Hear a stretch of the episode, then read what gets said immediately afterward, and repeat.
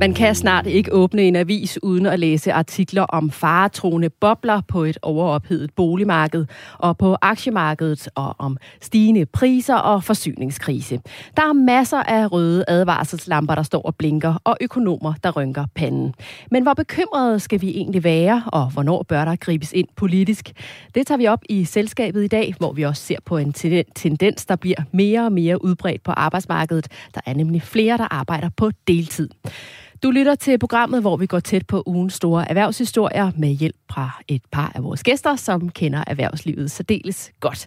Og det gør du også, Jens Christian. Du har været erhvervskommentator i mange år, og udover erhvervslivet her i Danmark, så følger du jo også gerne med i, hvordan det står til i resten af verden. Og du har faktisk lige været et smut i Spanien. Giv os lige en status. Hvordan ser det egentlig ud med corona og med at få gang i erhvervslivet dernede på de kanter? Ah, Stine, jeg synes, du strammer den lidt, altså. Det var, jeg var jo på ferie. Altså, det var faktisk en ferie fra to tusind og tyve. Jeg prøver bare at pakke det lidt ind, Jens Christian. Og så piskede mig ud, og, og... Nej, altså, jeg var på østkysten nede ved Alicante, i sådan en sportsmekka. Ja. Det var rigtig dejligt. Men selvfølgelig har man øjne og ørerne åbne. Spanien var jo et af de lande, som blev ramt ekstremt hårdt, fordi turismen står for de der femten til tyve procent, lidt afhængig af, hvordan man regner, øh, for at deres, hvad skal man sige, samlede, samlede øh, B N P. Øh, og de, de tabte jo voldsomt af i to tusind og tyve, men det Det er på vej er kraftigt tilbage. Uh, der er fyldt i lufthavnene. Der er ikke helt fyldt ude på turiststederne endnu. Men, uh, men, uh, men, uh, men altså lidt ligesom i Grækenland og sådan nogle steder, så er det, uh, så er det på vej uh, tilbage, men altså langt fra op på samme niveau som tidligere. Og det kan jo være, at der er nogen, der skal afsted her i efterårsferien. Hvordan ser det ud i forhold til mundbind og alle sådan nogle ting? Ja, er altså, der, der er mundbindskrav. Øh, men øh, nogle gange kommer de ind, så glemmer de at sige det og sådan noget. Så det er sådan lidt blødt formuleret udendørs. Hvis man sidder udendørs på en restaurant, café, så er det ikke øh, mundbindskrav. Så, øh, men, men kommer du ind i en butik, og du ikke har den på, så øh, er det med det samme med at, at, at få det der mundbind på. Og man glemmer det hele tiden. Jamen det er jo altså, også fordi, at vi ikke rigtig bruger det herhjemme. Vi er slet ikke vant til det. Så, øh, så øh, nej, Spanien... Øh, På vej tilbage, vil jeg sige. Sådan. Tak for den status. Jeg hedder Jøde Stine Lynghardt og er vært her på selskabet, og vi har også et par gæster i studiet. Det er Laura Lindahl, direktør i Dansk Facility Management og medlem af kommunalbestyrelsen på Frederiksberg for Konservative. Hej Laura. Hej. Og så har vi en ny i panelet. Det er Pelle Dragsted, forfatter og klummeskribent og tidligere medlem af Folketinget for Enhedslisten. Og nu stiller du op til kommunalbestyrelsen på Frederiksberg. Et stort velkommen til dig også, Pelle. Tusind tak skal du have, og tak for invitationen. Og vi starter som altid med et overblik over ugens erhvervsnyheder. Jens Christian, der er noget med en landbrugsaftale, som fylder ret meget i nyhederne de her dage. Ja, det må man sige. Nu er det hele jo mixet sammen. Nu er jo Folketinget også åbnet, så der er jo brag på, på alle kanaler. Men man kan jo sige...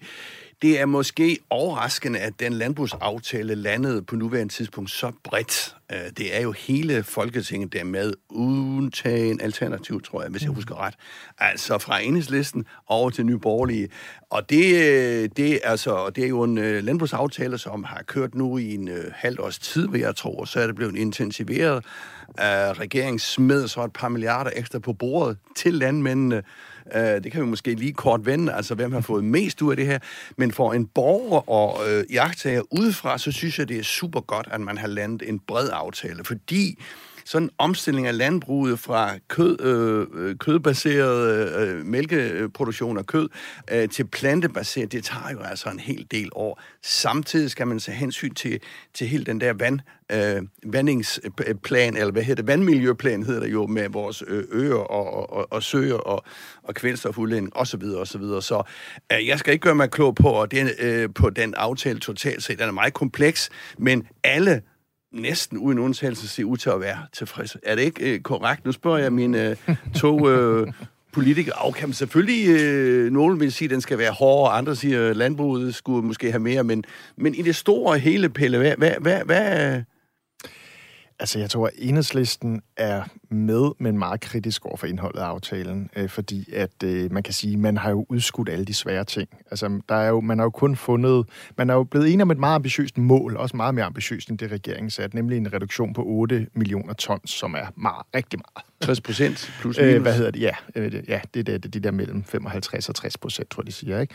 Øh, men problemet er jo bare, at man kun har fundet vejen til de en komma ni ton, og det vil sige, langt det meste er ja, fugle på taget. Man har nogle forventninger om nogle teknologiske løsninger, som skal modnes over de næste par år. Og så skal man igen i treogtyve mødes, og hvis ikke de teknologier har leveret, jamen så skal man finde andre måder. Og altså vores, eller Enhedslistens klare opfattelse er jo, at uden at reducere, du er selv lidt inde på det, uden at reducere antallet af dyr, altså produktionsdyr i Danmark, så kan vi ikke nå det mål. Det er Hvorfor gik I så med?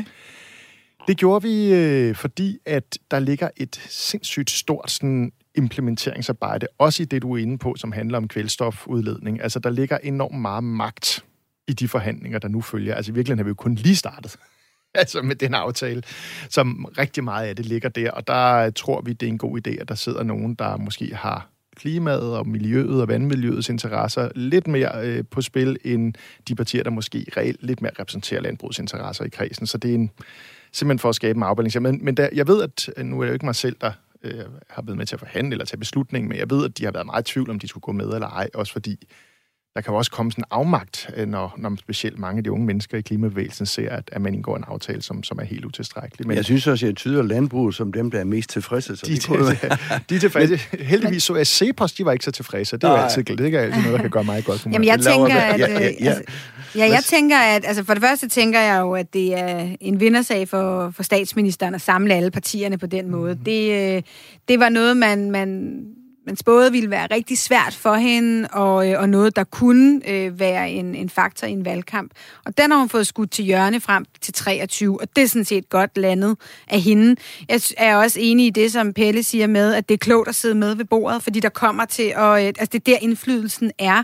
Og der ser man jo også partier, som, øh, som på en eller anden måde, altså der sker jo hele tiden noget i dansk politik, og det der med, at man lærer at, øh, at, at være en del af det, altså det er bare der, man får indflydelse, hvor at for fem år siden, jamen der havde Liberal Alliance nok ikke været med, Enhedslisten har nok heller ikke, men, men der sker også noget i politik i forhold til, at vi ser, at flere gerne vil sidde med om bordet og, og tage ansvar, og det belønner vælgerne faktisk også. Så hvad tænker I om aftalen i Konservativ? Jamen altså, jeg tror, alle har det på samme måde, som det Pelle skitserer. Der er noget, der er udmærket, der er noget, der kunne være værre, men der er også noget, der kunne være bedre.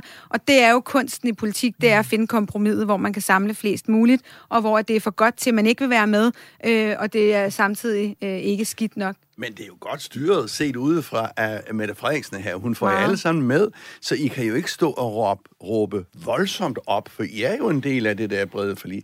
Så skal det forhandles detaljer, I know, men man kan jo sige, taktisk, politisk set er det vel super godt? Det er det. Det er helt enig. Det er klogt af hende, og det er, det er flot landet. Og til kommunal varmen, ikke mindst, som jo har siddet og, og, og ja, okay. ledt forhandlingerne, ikke? Og han har, altså, der er ingen tvivl om, at han har, om så må sige, jo brugt partierne mod hinanden, ikke? Altså, jeg ved, jeg har også snakket også med folk fra den anden side, og der har de jo ligesom fået besked om, ah, der ligger næsten en aftale parat med, med det røde, ikke? Med mindre I springer til nu, så lukker vi den derover og sådan noget, så, så ja, sådan som men det, det er jo politik. Det er nemlig det er politik. politik. Ja, og Jens Christian, det her var jo så lidt om den politiske del, men hvis vi skal se på landbruget som et, det erhverv, det nu er, hvad betyder den aftale så i store træk for landmændene, som jo har gået og ventet på den her aftale? Nogen har gået og frygtet, hvad den vil indeholde? Jamen, jeg tror, den, øh, som vi siger igen her, så mangler det jo sådan øh, et hav af, af ting at komme på plads. Man kan jo sige, de store, brede rammer, Øh, om at man skal lave den omlægning, øh, er vel sådan set ved at blive skudt i gang. Altså, der er ved at blive lagt sådan nogle veje ud, kan du sige.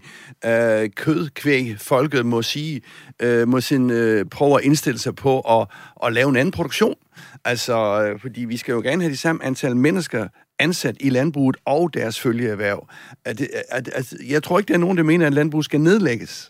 Men landbrug skal omstruktureres, så de bliver mere klima- og miljøvenlige. Og er det en hård proces for landmændene, de skal igennem nu, eller ja, hvordan er det landet? Altså, nu kommer jeg selv fra landet. Min far har været landmand, og jeg kender alt det der med, og, og, og øh, altså landmændene, det er sådan nogle, det er nogle hårde nyser. Altså, det er virkelig nogle hårde nyser, og de brokker sig altid, og så får det tit, som de vil have det.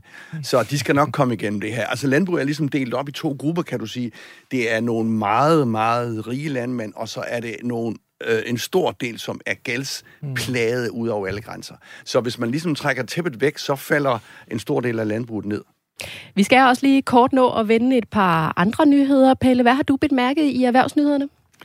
Jeg synes jo måske den store nyhed fra den sådan internationale scene, det er jo det her nye skattelysskandale, hvor man jo igen har været et læk af et meget stort antal papirer, der viser ja, den her dybt problematiske skatteunddragelse, som sker for, fra verdens rige mænd rundt omkring. Ja, det er jo et række, en række kendte navne, der er kommet på banen her. Tony Blair, flere premierministre og andre, ikke? Og, og så har den jo også, som vi også har set tidligere, også et dansk spor, øh, fordi at øh, dengang... Øh, hvad hedder det, Jyske Bank er blevet afsløret i at have faciliteret øh, en rigmand og formentlig slags bilsmugler, tror jeg, man skal forstå det, for, for Paraguay, som, øh, som har, hvad hedder det, sendt omkring fire hundrede millioner kroner i skattely via øh, Jyske Bank og med rådgivning fra, fra dem. Og det er jo bare sådan endnu en i en uendelig række af skandaler i den danske finanssektor, som jeg ikke tror, sådan kommer til at bidrage til en voksende tillid fra, fra almindelige danskere til, til de store danske banker. Vi har jo set også en flugt fra Danske Bank og andre. Så vi har jo også en skandale i Danske Bank i den her uge. Så det, ja, det er bare historien uden ende. Der har simpelthen været en fuldstændig øh, altså, øh, råden moral i den sektor i mange år. Øh, og der skulle og det, komme... det er det, der rasler ud af skabene nu. Altså, jeg må indrømme, altså, jeg er selv bankmand, selv bankuddannet, ikke? Og altså, jeg er sgu også overrasket over de banker. De ligger nu øh, selv, som, øh, som de har ret, ikke? Altså, ja, man kan jo sige, øh, okay, øh, kommer der nogen ind, der er lidt flossekant? Ja, det gør det nok. Men sådan øh, systematiseret, organiseret, øh, som det ser ud til at være her, det synes jeg simpelthen er noget, der altså, det kommer til at, at koste dem på... på deres øh, image over de næste år også. Og det her med, med de her historier, de skulle, så vidt jeg har forstået, slet ikke være færdige. Der skulle komme mere her den kommende tid. Laura, hvad har du bemærket?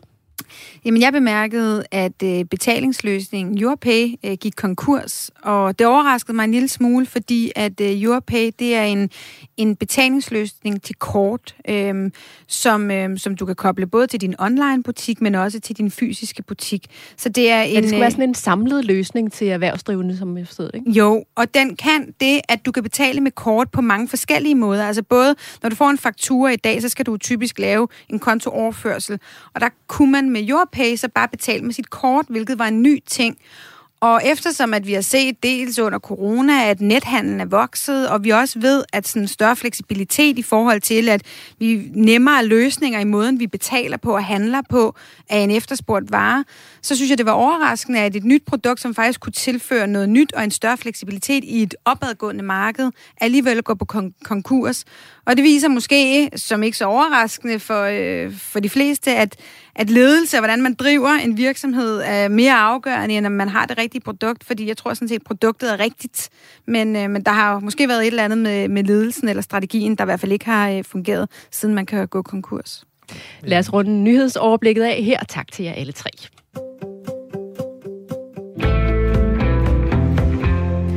En arbejdsdag i Danmark er ikke nødvendigvis fra klokken ni til seksten tredive. Der er tusindvis af danskere, som arbejder mindre. Faktisk er antallet af ansatte, der arbejder på deltid, stigende. Ifølge Arbejderbevægelsens Erhvervsråd var der i to tusind og tolv fire hundrede og enogfirs tusind deltidsansættelser. I to tusind og nitten var tallet steget til fem hundrede og fireogfirs tusind, skriver Finans punktum d k. Der er en god chat deltidsansatte i både det offentlige og det private. Hovedparten findes dog i den private sektor. Og lad os lige starte med at høre, hvad danskerne selv siger om deltid. Vi har været en tur på gaden for at spørge nogle stykker, om de har overvejet at gå ned i tid. Må jeg spørge dig, arbejder du fuldtid eller deltid?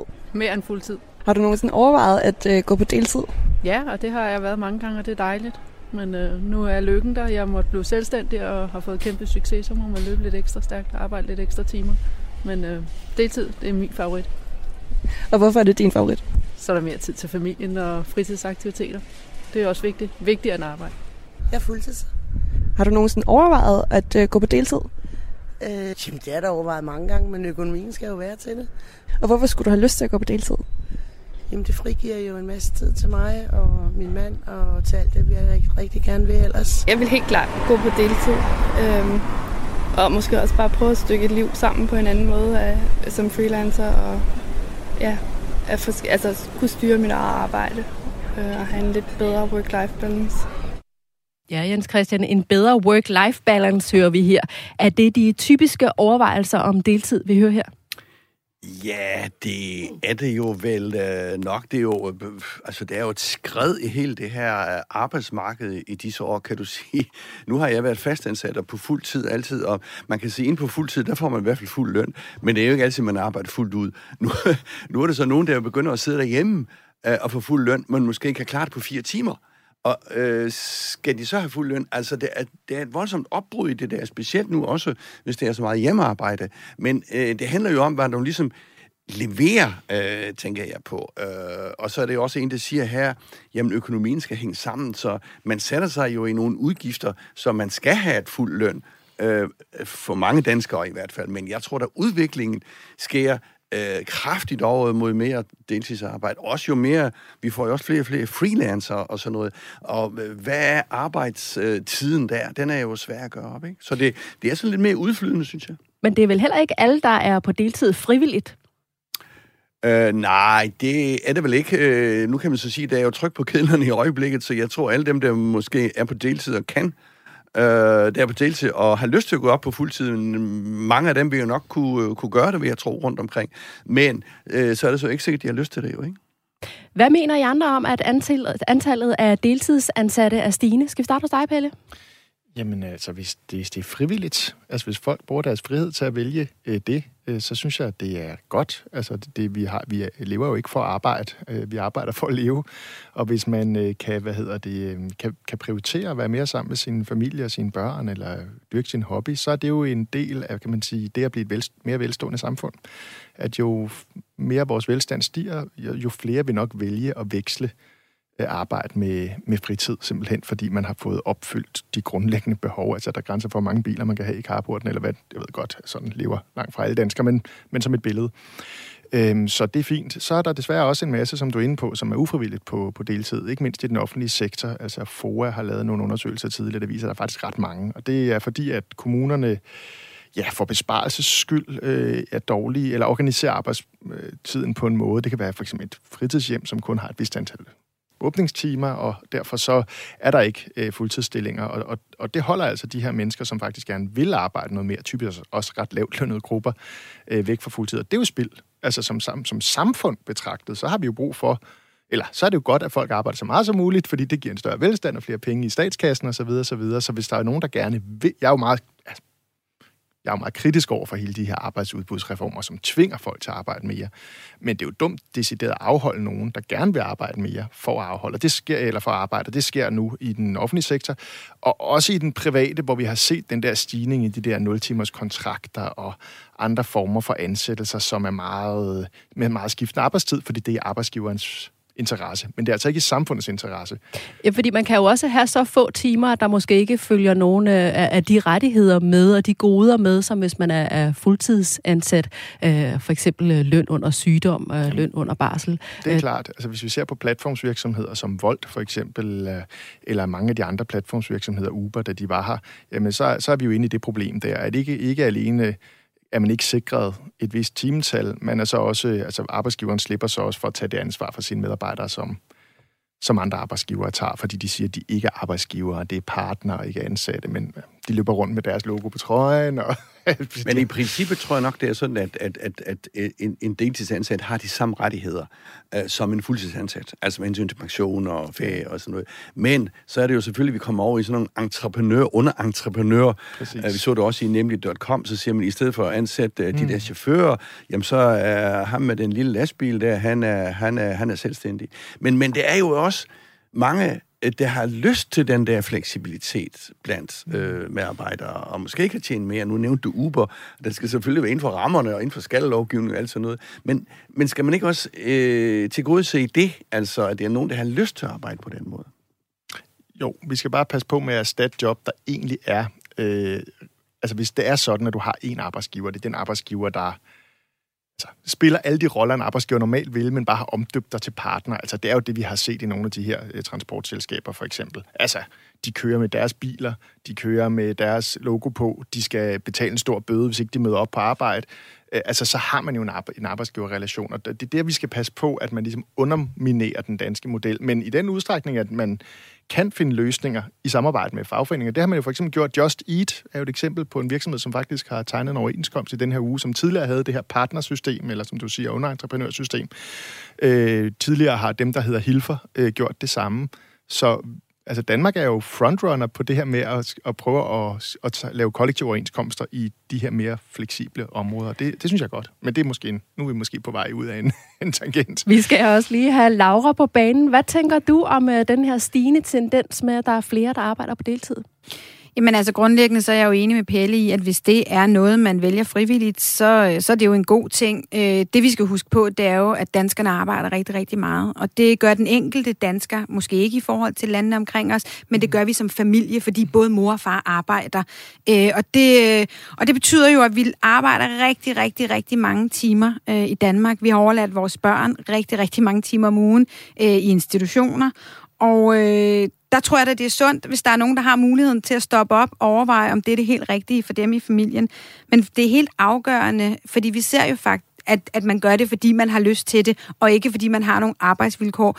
Vi ved både, sygeplejerskerne er jo det seneste eksempel på nogen, der, der rejser sig i jordmøderne og siger, vores arbejdsvilkår, pædagogerne har været at sige, at, at man skal jo ikke gå på deltid, fordi at det er for, øh, for hårdt at have mm. ens arbejde fuld tid. Så er der jo et eller andet galt med arbejdsvilkårene, som vi skal tage ansvar for, især i den offentlige sektor. Og lige præcis sygeplejerskerne er jo der, hvor der er mangel på hænder. Vi kunne sagtens bruge nogle flere øh, det sygeplejersker. Det kan vi også med der pædagogerne. Er masse, ja. Der er også udfordringer. Så der er jo en, især øh, i det kommunale, øh, hvor vi sidder med pædagogerne, der har vi en stor, ud, altså en stor udfordring og en opgave i at sikre, at de har nogle bedre arbejdsvilkår, så de rent faktisk kan se sig selv arbejde fuldtid i det.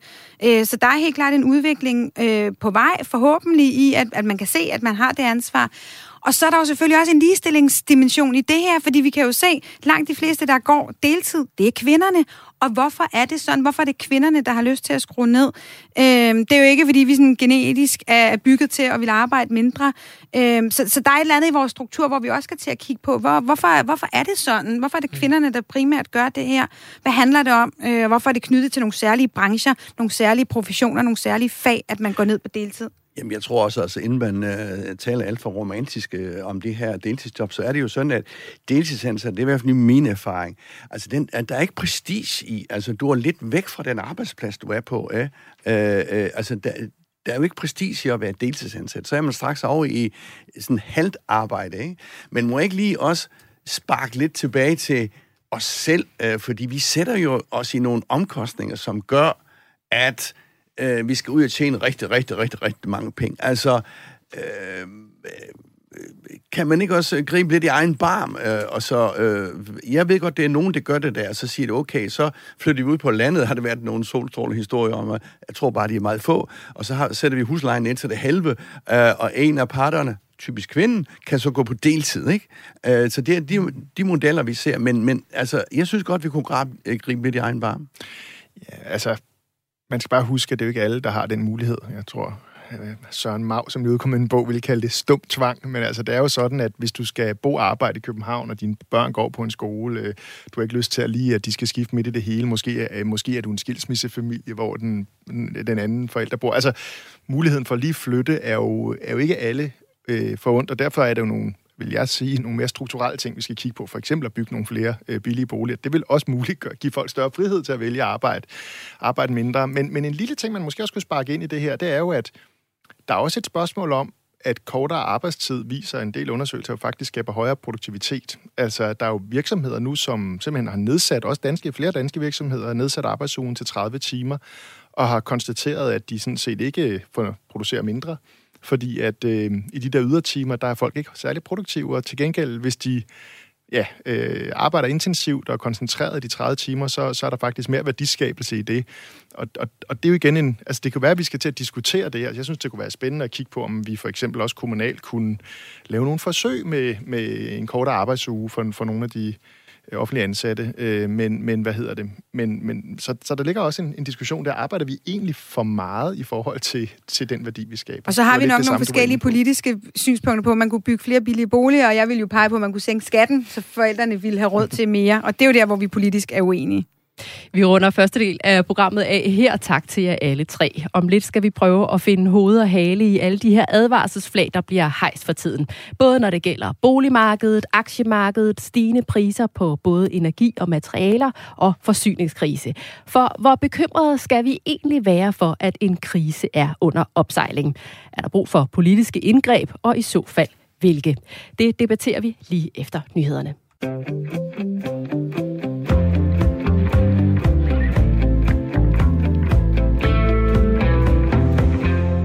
Du lytter til Selskabet på Radio fire-programmet, hvor vi analyserer og debatterer ugens store erhvervshistorier og går tæt på nogle af personerne bag virksomhederne. Jeg hedder Stine Lynghardt og er vært sammen med erhvervskommentator Jens Christian Hansen. Og vores gæster er i dag Laura Lindahl, direktør i Dansk Facility Management og medlem af kommunalbestyrelsen på Frederiksberg for Konservative, og Pelle Dragsted, forfatter og klummeskribent og tidligere medlem af Folketinget for Enhedslisten og nuværende kandidat til kommunalbestyrelsen på Frederiksberg. Det er tid til ugens quiz. I denne uge handler quizzen om danskernes valg af biler. Hvis man har en elbil eller en plug-in hybrid, som skal lades op, så er man måske begyndt at have lidt sværere ved at finde en ledig ladestander. For det ser ud til, at vi i stigende grad tænker på miljøet, når vi skal vælge en ny bil. I september blev der faktisk sat rekord for salget af elbiler. Der blev sendt helt nøjagtigt tre tusind et hundrede og niogfirs nye elbiler ud på de danske veje, oplyser de danske bilimportører. Men hvor stor en andel af de solgte biler i september var egentlig grønne? Det er det, I nu skal gætte. Altså, hvor stor en procentdel udgjorde elbiler og plug-in hybrider af det samlede antal solgte biler i sidste måned? Lad mig få et bud fra jer alle tre. Skal vi starte hos dig, Jens Christian? Uh, bom, bom, bom, bom. Så skal man lige huske, hvor mange det nu er. tyve procent. Ja, hvad siger du, Laura? femten procent. Ja, hvad siger du, Pelle? Det er mere end det. Jeg tror, det var fyrre procent, hvis ikke jeg tager fejl. Ja, det er dig, der er tættest på, Pelle. Ja. Fordi salget af elbiler og plug-in hybrider udgjorde femogfyrre komma tre procent af de nyregistrerede personbiler i september. Det betyder altså, at næsten hver anden solgte nye bil kan lades op. Overrasker det dig, Laura? Ja, det er faktisk højere, end, øh, end hvad jeg troede. Jeg synes, at man hele tiden læser, at det går for langsomt med den udvikling. Men hver anden bil, det synes jeg da sådan set er, er meget godt. Meget. Det er da rigtig godt gået, især jo fordi, at der er en infrastruktur, der skal følge med. Øhm, og folk også typisk skal, skal have etableret noget hjemme i, øh, i carporten eller garagen. Så det synes jeg da er øh, overraskende flot. Hvad tænker du, Pelle? Jeg synes, altså det er jo fordi, der, altså det går stærkt lige nu. Der er kommet nogle billige modeller ind på øh, banen i foråret. Det er simpelthen derfor, at nu kan man købe en elbil, der koster nogenlunde det samme, som en benzinbil gjorde øh, før. Øh, måske lidt mere, men hvad hedder det? Men det sammenlignet med Norge er vi jo stadigvæk helt bagefter. De solgte femoghalvfems procent rene elbiler, uden øh, plug, øh, hvad hedder det, hybrid, hybrid ja. i, i september. Så ja. Vi har lidt at... og indhent, og det skal, det jo, det skal gå stærkt. Altså, du snakkede jo noget meget centralt der, hvis jeg har forstået det ret. Altså, ladestandere. Altså, hvis de ikke får ladestandere nok op, så kan man jo heller ikke øh, have elbiler. Mm. Og det, som jeg forstår det, så er det der, det, der, der er det kæmpe store problem. Og det er lige præcis det, som de danske bilimportører også er inde på. De siger jo, at det her høje salg af, af, af de her grønne biler, det stiller krav til ladeinfrastrukturen. Øh, og det er noget, de også mener halter. Selvom der bliver investeret i det, synes I, at det går for langsomt med at udvikle den her øh, ladeinfrastruktur? Hvad tænker du, Jens Christian? Helt klart. Øh, altså, det skal jo være foran, vil jeg sige. Altså, hvis jeg stod og skulle vælge en bil nu, jeg vil aldrig vælge en hybrid. Jeg synes, det er... Men øh, elbil, ja.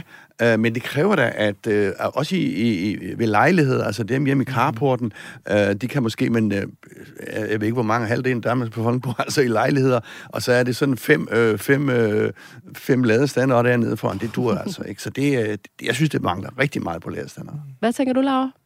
Men altså, jeg kan jo snakke for Frederiksberg, og der er vi jo langt fremme faktisk, og har lige etableret Danmarks første sådan el-ladestation, som jo sådan nærmest ligner lidt en benzintank, men jo som har øh, el-ladestander. Og, øh, og så har vi jo en øh, politisk vision, som alle partier er enige om, at der skal være en ladestander inden for øh, to hundrede meter fra, hvor man bor. Øh, Og, øh, så jeg tror faktisk, vi er ret langt fremme på Frederiksberg, men, øh, men det er også klart, når man er en øh, tæt befolket geografisk kommune, der ikke er så stor, så er det jo selvfølgelig nemmere, end når man øh, bor i en, øh, i en sønderjysk kommune med, med længere afstand. Derfor vil vi vel også gerne have, at folk køber grønne biler i hele landet. Ja, præcis. Jamen, grundlæggende er det jo nemmere, hvis man bor de steder, hvor man kan have en oplader hjemme, og det er jo det, der er problemet lidt på Frederiksberg, hvor de fleste bor i lejlighed, for eksempel. Ikke? Men, men det går faktisk rigtig stærkt lige nu. Altså, Klever, som jo er andelsejet selskab, har jo, øh, altså er det ikke ti tusind, de vil opstille bare, jeg kan ikke huske præcis, men det går, det går stærkt, og så har OK jo lige et øvrigt, et andet andelsejet selskab, øh, har jo lige sagt, og det synes jeg er sådan helt oplagt, jeg ikke kan forstå, hvorfor ikke er sket før. De har ligesom indgået en aftale med Coops butikker om at opstille ladestandere på alle parkeringspladser til, til, til Coop supermarkeder. At det ikke er sket for fem ja. år siden, det forstår jeg simpelthen ikke, specielt ikke i andelsejede virksomheder, som burde tage det ansvar, men, men det er jo super fint, at det sker nu, for det betyder, at man går ind og handler, og så hvis det er lynladestander, så har man en fuldt opladet bil, når man kommer ud igen.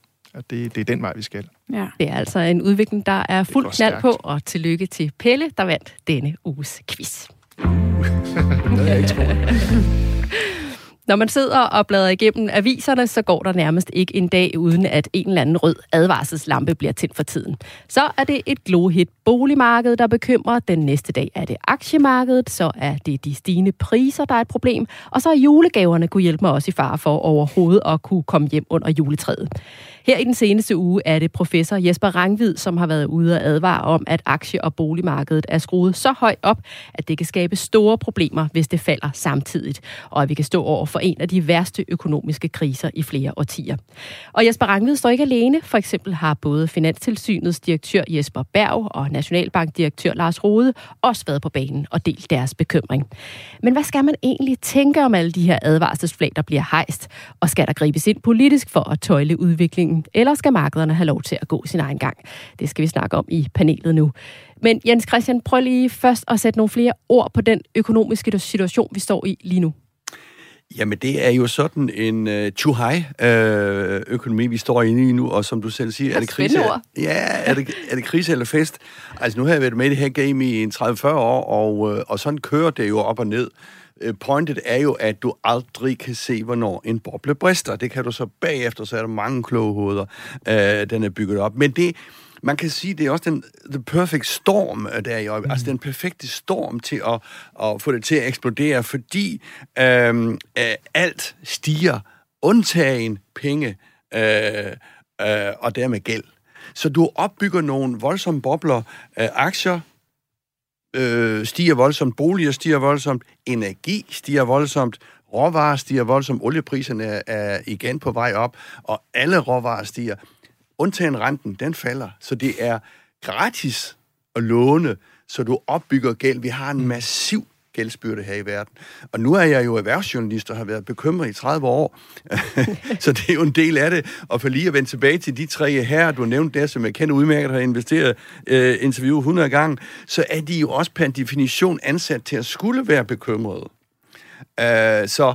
Jeg ved ikke, om du kunne få, øh, få noget ud af alt det, jeg siger her, men pointet er bare, at der er et hav af røde advarselslamper, øh, der blinker lige i øjeblikket. Samtidig med, at væksten stiger øh, over alt i den vestlige verden i hvert fald. Og er det, er det den her cocktail af det hele, der gør, at det bliver bekymrende? Ja, eller er det hver for sig, vi skal se på tingene? Ja, og så er der også en masse, masse psykologi inde i det her. Du så her for fjorten dage siden, da den der Evergrande, eller hvad den hedder, over i Kina, et stort selskab, men alligevel, det fik hele verdens markeder til at, at ryste i nogle dage, ikke? Og det er faktisk de der rystelser, vi stadigvæk ser, mm. i hvert fald på aktiemarkedet, ikke? Som er, er faldende de her, de her dage. Så, så ja, altså... Men ingen ved jo, hvor pokker de skal hen, og heller ikke politikere. Mm. Men man kan vel sige, hvis jeg lige skal afslutte nu her, øh, så kan man vel sige, hvis du skal lave indgreb, og det er også det, vi skal snakke om boliger, ikke? Så skal du lave det på et sundt Øh, grundlag, og det kunne man måske øh, advokere for nu, fordi boligpriserne og friværdierne er ret store, og renten er lav. Altså kunne du gå ind og pille ved fradraget, eller øh, fradragsretten, eller du kunne pille ved øh, afdragsfriheden, eller hvad ved jeg.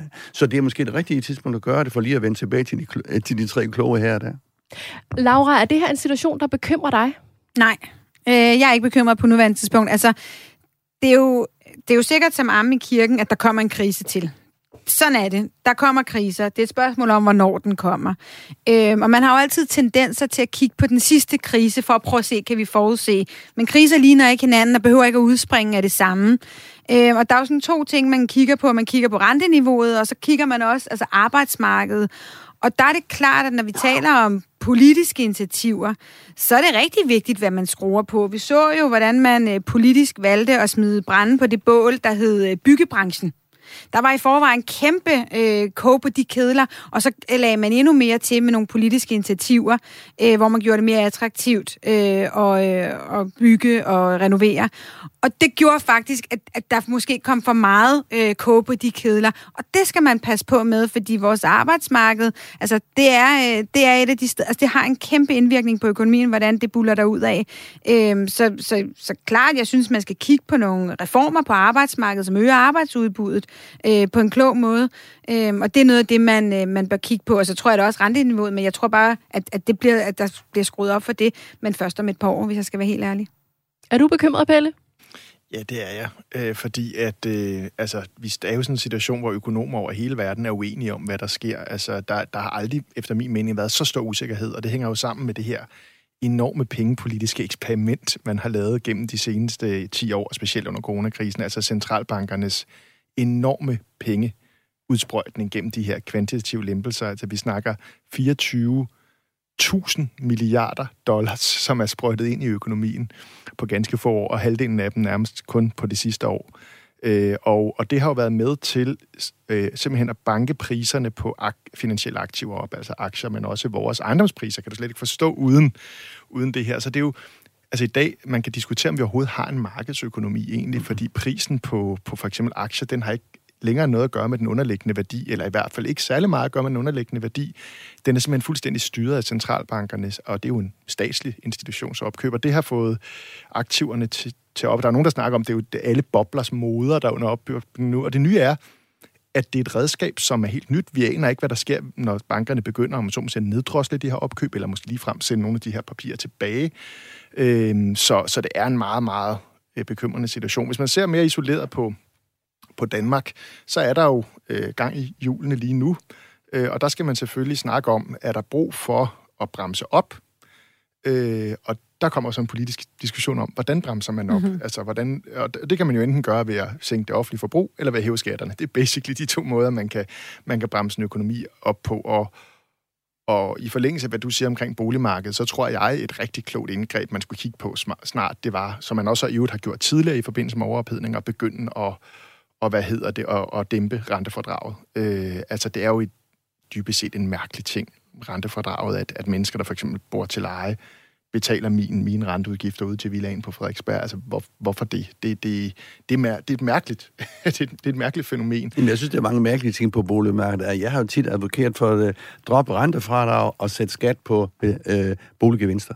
Altså, jeg gør jo ikke noget for øh, min boliggevinst. Og så kan der være en rød eller en blå, eller øh, mange forskellige holdninger til det. Men det pointet er jo bare, at det skal du lave i en samlet hele. Ja.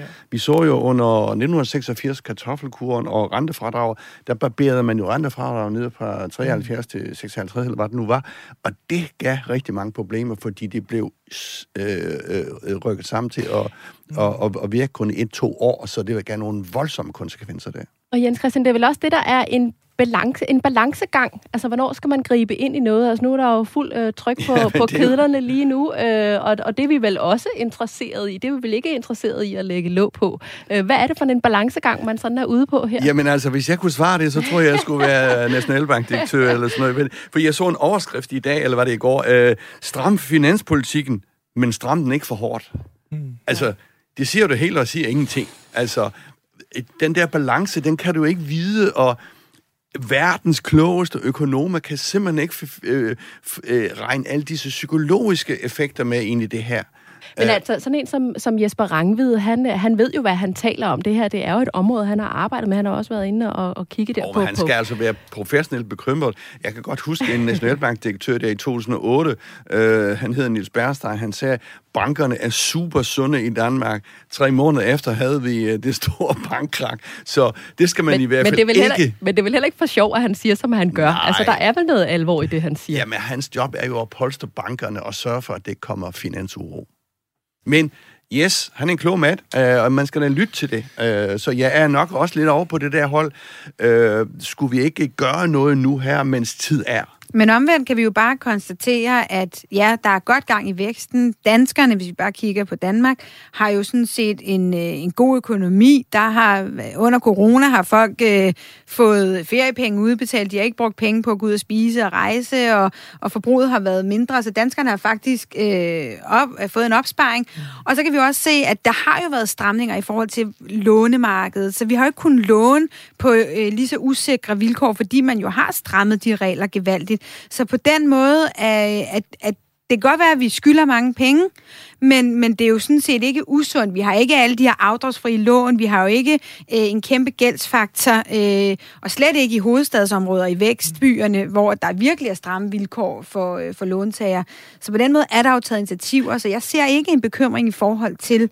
Øhm, til det danske marked og boligpriserne. Nej, altså nu kan man så godt snakke om det danske marked, men, men Pelle var lige en lille smule inde på det. Altså hvis de der store nationalbanker, centralbanker, begynder at trække pengene hjem igen, i stedet for at pumpe ud, jamen så skal renten være på det normale fem procent for eksempel bare, i stedet for nul. Så øh, ramler for eksempel hele den italienske øh, økonomi sammen. Så derfor er vi jo inde i et globalt øh, miljø her, øh, mm. som man ikke kan adskille fra det danske. Men, men vi er vel heller ikke interesseret i at, at komme for sent her. Altså, du var selv inde på, Jens Christian, det her med, at vi skal gøre noget, mens tid er. Øh, synes du, vi skal det her, Pelle? Ja, altså, jeg synes faktisk, det er lidt bekymrende, at efter finanskrisen, der oprettede man jo det her øh, systemiske risikoråd, som ligesom skulle rådgive en regering i, hvornår man øh, ligesom skal prøve at gribe lidt ind på boligmarkedet. Hvis, hvis man har udsyn til bobler, så skal, man, så skal man gøre noget. Og de har kommet med en klar anbefaling til regeringen om, at, at det skal man, man skal finde, og de kommer med forskellige forslag til, hvad man skulle gøre. Jeg er ikke enig i alle de konkrete forslag, men, men at man skal gøre noget for at dæmpe den boligboble, der, der har været under udvikling i det, ja, seneste, specielt det seneste halvandet år, ikke?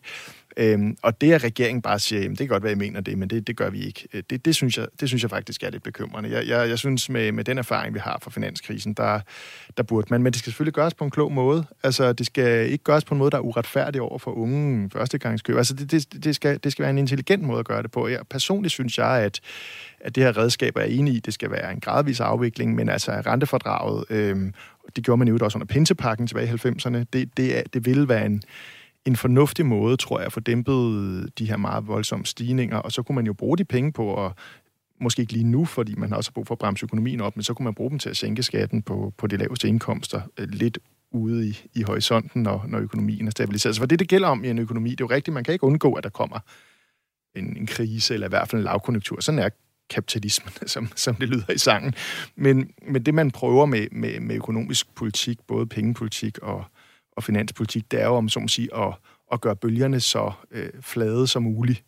Øh, og, og, og hvis ikke man gør det, så er det, man får de der enorme fald, som jo har kæmpe store konsekvenser, fordi mennesker bliver arbejdsløse, mennesker bliver måske man ryger på tvangsauktion med deres bolig. Altså, det her, vi snakker om sådan en økonomi som sådan meget anonymt eller sådan noget, men, men når krisen rammer, så bliver det jo pludselig meget, altså så handler det om, om os alle sammen, om mennesker, og det er jo typisk dem nede i bunden, der rammes hårdest, når en krise ja, rammer. Jeg, jeg bliver lige nødt til at spørge. Jeg skal lige sige, Pelle, Pelle, Pelle Dragsted har jo skrevet en, en, en, en, en bog her i foråret, Nordisk Socialisme, som kommer ind på nogle af de ting, ejerformerne, og der fik du jo bravende anmeldelser, hvis man kan sige sådan, over en bred kamp. Selv i politikken, den er vel også sådan lidt borgerlig, når selv i Weekendavisen, faktisk. Og Weekendavisen også, ikke? Men jeg kom bare til at tænke på det der, at du kunne gå hen og blive en markedsøkonom, øh, øh, Pelle? Altså, det der er min pointe i bogen, det er lidt nu åbner vi en stor diskussion, det er jo, at, at, altså, at det er en sådan sort-hvid opfattelse af, enten har man markedsøkonomi, eller også har man planøkonomi. Det mener jeg jo er øh, grund, altså helt, en egentlig forkert måde at opfatte vores økonomi på. Vores, den økonomi, vi har i dag, er en skøn blanding. Altså hele vores offentlige sektor er jo dybest set en plan, planøkonomisk organiseret. Og man kan sige, at forskellige former for, for finanspolitik er jo også et forsøg på politisk at gå ind og styre økonomien. Så, så for mig at se, at det er et spørgsmål om vægten. Altså, jeg tror ikke på et samfund, hvor man slet ikke bruger markedsmekanismer. Jeg tror bestemt heller ikke på et samfund, hvor man slet ikke bruger demokratisk planlægning. Og, og, og så, så jeg tror, det jeg konkluderer i bogen er, at jeg siger, at vi har nok rykket os for langt i en retning, hvor markedsmekanismerne styrer, og markedskræfterne styrer for meget, og de politiske beslutninger styrer for lidt. Så jeg vil gerne have mere planlægning. Men når jeg drager den bog ind, så er det jo fordi, at hvis der skal komme nogle øh, forhandlinger på Christiansborg øh, om den der økonomiske, så er I så med på det her jo. Helt sikkert. Set ud fra en markedsøkonomisk det, det, betragtning. Det er klart, der kommer der de... Nå jo, men det er jo klart, at vi opererer jo i den verden, øh, vi er i, og det er jo en markedsøkonomi. Og så længe vi har en kapitalistisk økonomi som i dag, jamen så er det selvfølgelig en, en, en sindssygt vigtig opgave at forhindre de der meget store udsving. Og det gør man så gennem det, man kalder en ja, kontracyklisk eller en konjunkturudjævnende øh, finans. finanspolitik. Vi har, vi har jo ikke rigtig pengepolitik i Danmark, fordi vi har en fastkurspolitik, så det eneste, vi har, det er jo finanspolitikken. Og det er jo alle partier jo i øvrigt enige om, at selvfølgelig skal man forsøge ikke at have de der store udsving, som ellers kunne komme, netop fordi, som Pelle siger, altså det, det er rigtige mennesker, det er, det er vores huse, det er vores hjem, det er vores arbejde, det er vores livsgrundlag, som er på spil. Så det er der jo ikke nogen politisk uenighed om. Selvfølgelig er der en eller anden grad, hvor meget og hvor lidt, og hvad er det for nogle redskaber, vi så skal bruge. Men der er jo ikke nogen, der ikke er enige i, at i det, man lige pludselig ser en krise komme, så skal man ind og, og regulere politisk på den ene eller den anden måde. Om det så er at øge arbejdsudbuddet ved at sænke skatten, eller... Øh sådan nogle tiltag, eller om det er øh, ved at øge det offentlige forbrug. Altså, så og kan vi ikke nemt, kan nemt komme til at handle for sent, Laura?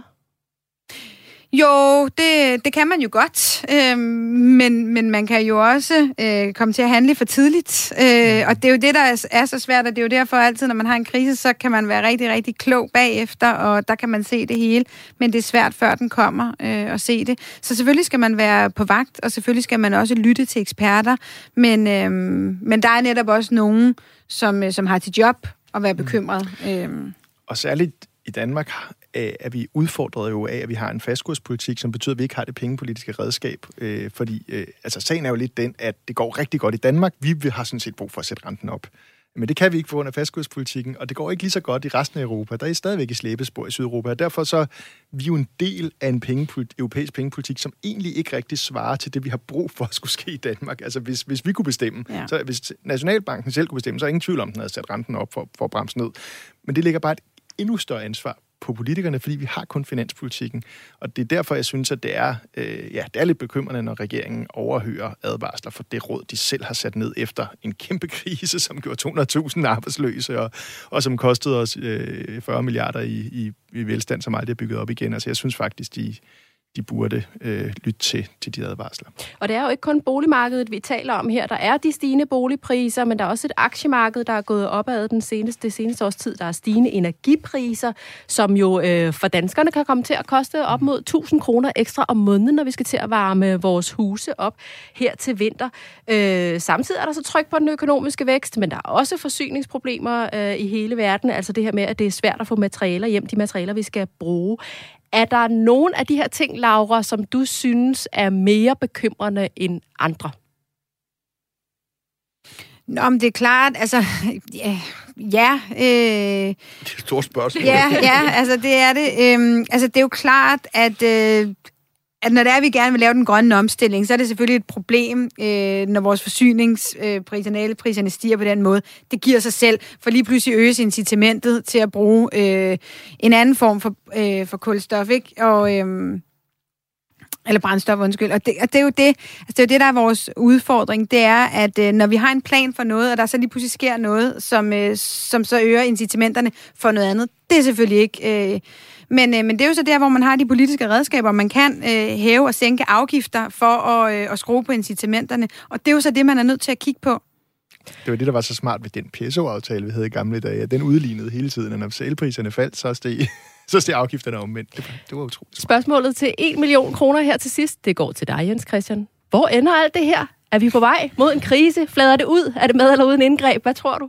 Jamen, altså, det har jeg jo en klar, øh, et klart svar på. Det aner jeg simpelthen ikke. Altså, det er jo også det smukke, øh, hvis man kan sige det sådan, ved markedsøkonomien. Ingen ved jo noget. Altså, vi har jo ikke lyst til at have kinesiske tilstande, hvor man i den grad kan styre økonomien. Men, men øh, jeg tror, altså nu kan vi, har vi set, at boligpriserne, boligprisstigningerne flader ud. Vi har set faktisk et lille minikrak på børsen øh, herhjemme. De har faldet ti procent. Det er ikke et krak, for det skal man op over tyve procent over en kortere periode. Men det er ligesom det er måske sat en, sådan en dæmper, altså usikkerheden har sat en dæmper på, og så kan det løse sig selv.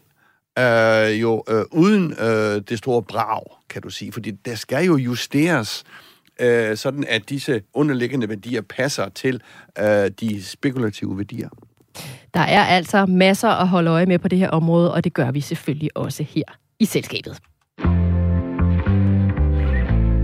Men der er også masser af andre erhvervsnyheder, vi holder øje med. Inden vi runder dagens program af, kan vi lige nå at kaste et blik på den kommende uge. Jens Christian, hvad vil du særligt holde øje med i erhvervsnyhederne her de kommende dage? Ja, men det er det der børsmarked. Jeg var lidt inde på det lige for et øjeblik siden. Det vil jeg lægge, øh, lægge mærke. Altså, hvis det fortsætter med at falde hen over ugen og næste uge, så har vi sådan set et, øh, et lille krak. Og hvad vil det betyde psykologisk set? Øh, det bliver spændende at følge øh, øh, omvendt så, hvis, øh, hvis de begynder at stige igen, så er vi ude af det her for, øh, for nuværende. Og så er det jo en, øh, en spændende ting. Øh, en nem idé. Ja. Bliver nu til mit idé. Det her lille papkort, ja, som også er digitalt selvfølgelig. Ja, og, og jeg er absolut ikke en uh, digital first mover. Jeg tror, jeg er en last mover. Men uh, lad os nu se. Jeg tror, det starter her onsdag i dag, hvor vi uh, sender her, og, og så bliver det sådan successivt uh, lagt om. Øh, øh, så, så, og vi er jo det mest digitaliserede land i hele verden, men min øh, bekymring igen er så, okay, øh, resulterer det her i nogle I T-problemer, mens det bliver lagt om, og kan vi alle sammen følge med? Det er jo ikke alle, der har en nem idé. Øh, så så øh, øh, det er sikkert en god ting at lave mit, øh, mit, øh, mit øh, idé, øh, men, men, men øh, øh, er vi alle sammen med der? Og så en sidste lille ting, en decideret erhvervsting. Danske Bank, gamle Danske yeah. Bank, fylder på tirsdag et hundrede og halvtreds år. Ja. Yeah. Og den tror jeg, jeg har skrevet ti tusind eller tyve tusind artikler om. Uh, og den står jo lige nu og fylder et hundrede og halvtreds år. Det bliver sådan fejret og sådan lige, lige rimelig afdæmpet, fordi som bekendt, så har Danske Bank jo visse udfordringer i øjeblikket. Men tillykke til Danske Bank. Der er lidt at holde øje med. Tak til vores gæster her i programmet. Laura Lindahl, direktør i Dansk Facility Management og medlem af kommunalbestyrelsen på Frederiksberg for Konservative. Og Pelle Dragsted, forfatter og klummeskribent og kandidat til kommunalbestyrelsen på Frederiksberg for Enhedslisten. Også tak til dig, Jens Christian. Vi ses igen på næste onsdag. Programmet her var produceret af Beam Audio Agency for Radio fire. Tak fordi du lyttede med.